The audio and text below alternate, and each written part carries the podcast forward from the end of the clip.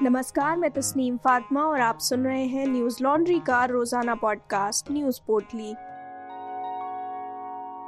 आज है 15 फरवरी, दिन मंगलवार। बहुचर्चित डोरंडा कोषागार घोटाला मामले में मंगलवार को राष्ट्रीय जनता दल के प्रमुख और बिहार के पूर्व मुख्यमंत्री लालू प्रसाद यादव को दोषी करार दे दिया गया। रांची की सीबीआई अदालत ने उन्हें डोरंडा कोषागार घोटाले में दोषी ठहराया है। कोर्ट ने इस मामले में 24 लोगों को बरी कर दिया है। वहीं लालू के करीबी नेता जगदीश शर्मा और ध्रुव भगत समेत 35 लोगों को तीन साल की सजा सुनाई है। हालाँकि लालू प्रसाद यादव की सजा का ऐलान अभी नहीं हुआ है। उन्हें और बचे हुए अन्य दोषियों को 21 फरवरी को सजा सुनाई जाएगी। लालू प्रसाद यादव पर आरोप है कि उन्होंने मुख्यमंत्री रहते हुए इस मामले में कोई कार्रवाई नहीं की। जबकि कई विधायकों और सांसदों ने विधान परिषद और लोकसभा में ये मामला उठाते हुए कहा था कि पशुपालन विभाग में गड़बड़ियाँ की जा रही हैं और फर्जी बिल्स के ज़रिए अवैध निकासी कराई जा रही है। एनडीटीवी की खबर के मुताबिक इस मामले में कुल 170 आरोपी हैं। लालू प्रसाद यादव, पूर्व सांसद जगदीश शर्मा, तत्कालीन लोक लेखा समिति के अध्यक्ष ध्रुव भगत, पशुपालन सचिव बेग जूलियस और पशुपालन सहायक निर्देशक डॉक्टर के एम प्रसाद मामले में मुख्य आरोपी हैं। इसके अलावा 55 आरोपियों की मौत हो चुकी है। सात सरकारी गवाह बन गए हैं। दो ने अपने ऊपर लगे सभी आरोप स्वीकार कर लिए हैं और छह लोग अभी भी फरार हैं। लालू प्रसाद यादव को दोषी ठहराए जाने के बाद बिहार में भाजपा के वरिष्ठ नेता और राज्यसभा सांसद सुशील कुमार मोदी ने अपनी प्रतिक्रिया दी।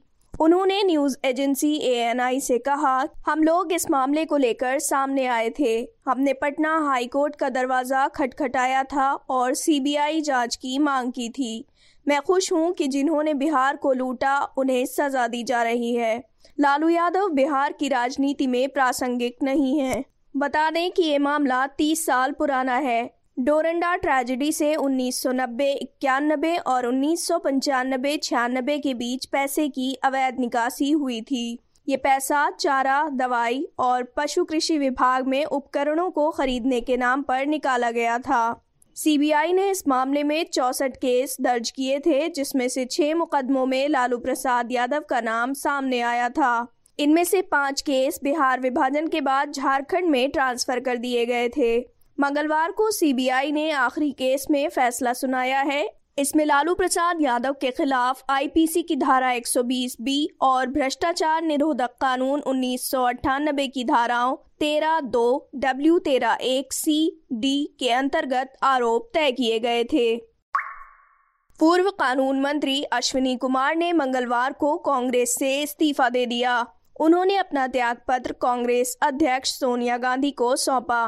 उन्होंने अपने त्याग पत्र में लिखा कि काफ़ी विचार करने के बाद मैंने तय किया है कि मैं पार्टी के साथ अपने 40 साल पुराने रिश्ते को खत्म कर रहा हूँ। अश्विनी कुमार वर्ष 1976 में कांग्रेस से जुड़े थे बता दें कि बीते दो वर्षों में कांग्रेस के कई दिग्गज नेता पार्टी से अलग हो चुके हैं। इसमें ज्योतिरादित्य सिंधिया जितिन प्रसाद, आरपीएन सिंह, सुष्मिता देव, प्रियंका चतुर्वेदी, गोवा के पूर्व मुख्यमंत्री लुइजिन्हो फलेरिया और पंजाब के पूर्व मुख्यमंत्री अमरिंदर सिंह शामिल हैं। वहीं उत्तर प्रदेश विधानसभा चुनावों के बीच सुहेल देव भारतीय समाज पार्टी के राष्ट्रीय अध्यक्ष ओम प्रकाश राजभर ने मुख्यमंत्री योगी आदित्यनाथ पर आरोप लगाया है कि वे उनकी हत्या करवाना चाहते हैं। ओम प्रकाश राजभर ने समाचार एजेंसी एएनआई को दिए एक बयान में कहा कि सोमवार को मैं वाराणसी के शिवपुर विधानसभा क्षेत्र से नामांकन भरने जा रहे अरविंद राजभर के साथ गया था, जहाँ मुझ पर हमला हुआ। योगी जी मेरी हत्या करवाना चाहते हैं, उन्होंने और बीजेपी ने काले कोर्ट में गुंडे भेजे थे। मैं चुनाव आयोग से मांग करता हूँ कि मुझे और मेरे बेटे अरविंद राजभर को सुरक्षा प्रदान की जाए। दरअसल सोमवार को ओम प्रकाश राजभर अपने बेटे अरविंद राजभर के साथ नामांकन भरने के लिए वाराणसी कलेक्ट्रेट पहुँचे थे। तभी भारी संख्या में वकीलों और कुछ बीजेपी के कार्यकर्ताओं ने उनके विरोध में नारेबाजी शुरू कर दी। इसी के साथ पंजाब में मुख्यमंत्री चरणजीत सिंह चन्नी के हेलीकॉप्टर को होशंगाबाद जाने के लिए उड़ान भरने की अनुमति नहीं मिली, क्योंकि पीएम की जालंधर यात्रा के कारण नो फ्लाई जोन लागू किया गया था। इस मुद्दे पर कांग्रेस ने केंद्र सरकार की आलोचना की है। पंजाब के मुख्यमंत्री चरणजीत सिंह चन्नी ने कहा कि वे सूबे के मुख्यमंत्री हैं, कोई आतंकवादी नहीं। उन्होंने कहा कि प्रधानमंत्री के लिए नो फ्लाई जोन का हवाला देते हुए दो बार हेलीकॉप्टर उड़ान नहीं भरने दी गई। ये कौन सा षड्यंत्र और राजनीति है कि हमें हमारे ही राज्य में रोका जा रहा है? ऐसा कैसे चलेगा? इसके जवाब में प्रधानमंत्री नरेंद्र मोदी ने कहा कि जब वे गुजरात के मुख्यमंत्री थे और उन्हें भाजपा ने पीएम उम्मीदवार बनाया था, तब पठानकोट से हिमाचल में प्रचार के लिए जाते वक्त उनका हेलीकॉप्टर रोक दिया गया था। तब राहुल गांधी अमृतसर में कहीं जा रहे थे, इस कारण उन्हें हिमाचल की दो रैलियाँ रद्द करनी पड़ी थी। देश भर में कोरोना के सत्ताईस हज़ार चार सौ नौ नए मामले सामने आए हैं और तीन लोगों की मौत हो गई। इसी के साथ कोरोना के कुल मामले बढ़कर चार करोड़ छब्बीस लाख बानबे हज़ार नौ सौ तैतालीस हो गए और मरने वालों का आंकड़ा पाँच लाख नौ हज़ार तीन सौ अट्ठावन पहुँच गया है। सक्रिय मामलों की बात करें तो ये चार लाख तेईस हज़ार एक सौ सत्ताईस है। वहीं बीते 24 घंटों में बयासी लोग कोरोना से ठीक भी हुए हैं, जिसके बाद कोरोना से ठीक हुए लोगों की संख्या बढ़कर चार करोड़ सत्रह लाख साठ हज़ार चार सौ अट्ठावन हो गई है। डेली पॉजिटिविटी रेट दो दशमलव दो तीन फ़ीसदी और वीकली पॉजिटिविटी रेट तीन दशमलव छह तीन फ़ीसदी है। देशव्यापी कोरोना टीकाकरण अभियान के चलते अब तक कुल एक सौ तिहत्तर दशमलव चार दो करोड़ कोरोना वैक्सीन की डोज लगाई जा चुकी हैं। बायोलॉजिकल ई लिमिटेड ने मंगलवार को 12 से 18 साल के बच्चों के लिए बनाई गई वैक्सीन कॉर्बेवैक्स वैक्सीन की पहली खेप केंद्र सरकार को सौंपी। केंद्र सरकार ने पिछले साल अगस्त में वैक्सीन को बनाने का ऑर्डर दिया था और 1500 करोड़ का अग्रिम भुगतान भी किया था। ये वैक्सीन डीजीसीआई द्वारा 12 से 18 साल के बच्चों के लिए कुछ शर्तों के अधीन आपातकालीन उपयोग की सिफारिश के बाद सरकार को सौंपी गई है। बता दें कि बीते साल दिसंबर में डीजीसीआई ने वयस्कों के लिए आपातकालीन स्थिति में इसे इस्तेमाल करने की मंजूरी दी थी, लेकिन इसे देश में चल रहे टीकाकरण अभियान में शामिल नहीं किया गया था। भारतीय संसद के यूट्यूब चैनल संसद टीवी को आज सुबह हैक कर लिया गया और इसका नाम बदलकर इथेरियम रख दिया, जो कि एक क्रिप्टो करेंसी है। संसद टीवी ने प्रेस रिलीज़ में बताया कि लोकसभा और राज्यसभा की कार्यवाही का सीधा प्रसारण करने वाले संसद टीवी के यूट्यूब चैनल को मंगलवार को कुछ स्कैमस्टर्स द्वारा अपने नियंत्रण में ले लिया गया। हमलावर द्वारा चैनल का नाम बदलकर एथेरियम कर दिया गया, हालाँकि चैनल को जल्द ही बहाल कर दिया गया।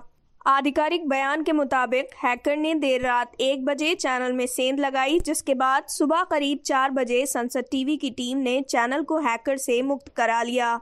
भारत में साइबर सुरक्षा की घटनाओं पर प्रतिक्रिया देने वाली nodal agency, Indian computer emergency response team ने इस घटना की सूचना दी और संसद टीवी को सतर्क किया। बता दें कि बीते साल सितंबर में लोकसभा और राज्यसभा टीवी के विलय के बाद संसद टीवी की शुरुआत हुई थी।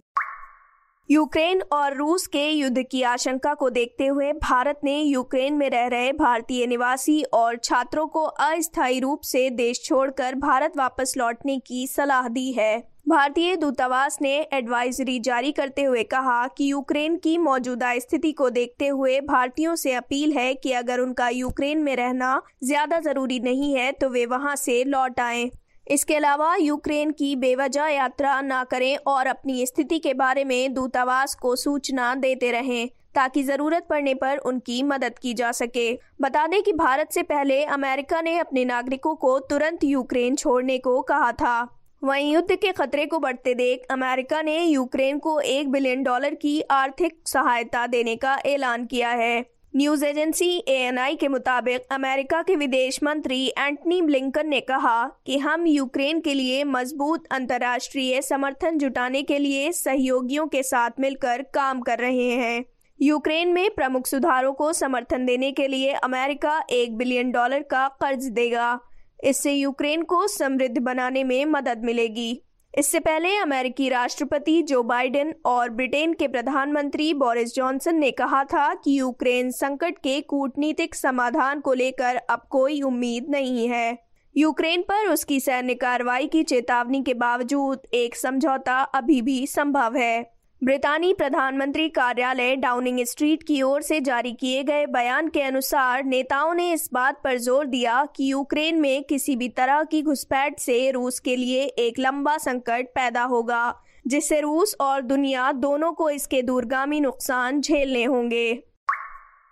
न्यूज़ लॉन्ड्री ने आज़ाद पत्रकारिता के 10 साल पूरे कर लिए हैं। हमारे एक दशक के जश्न के क्रम में हमने एक सब्सक्रिप्शन चैलेंज रखा है। जिसमें आप 28 फरवरी तक भाग ले सकते हैं। इस चैलेंज में भाग लेने के लिए आप अपने दोस्तों या परिवारों को सब्सक्रिप्शन भेंट करें और उनकी ईमेल आईडी हमें subscription at news laundry dot com पर सब्सक्रिप्शन चैलेंज सब्जेक्ट के साथ भेजें। 28 फरवरी को चैलेंज समाप्त होने के बाद हम उन 10 लोगों को चुनेंगे जिन्होंने सबसे ज़्यादा सब्सक्रिप्शन भेंट किए हैं और उन सभी को न्यूज़ लॉन्ड्री की ओर से N L at ten merchandise gift किया जाएगा। साथ ही अगर आप इस वैलेंटाइन डे सही उपहार की तलाश में हैं तो न्यूज़ लॉन्ड्री के मिस्ट्री हैम्पर्स आजमाएँ। ये न केवल आपके उपहार देने के अनुभव को नया बनाता है, बल्कि आप स्वतंत्र पत्रकारिता का प्रचार कर उसे ज़िंदा भी रखते हैं। चुनिए अपना बॉक्स और दीजिए सरप्राइज़। ये ऑफ़र केवल 20 फरवरी तक ही उपलब्ध है। इसी के साथ आज की न्यूज़ पोर्टली में बस इतना ही। नमस्कार। न्यूज़ लॉन्ड्री के सभी पॉडकास्ट ट्विटर आई और दूसरे पॉडकास्ट प्लेटफॉर्म पे उपलब्ध हैं। खबरों को विज्ञापन के दबाव से आज़ाद रखें। न्यूज़ लॉन्ड्री को सब्सक्राइब करें।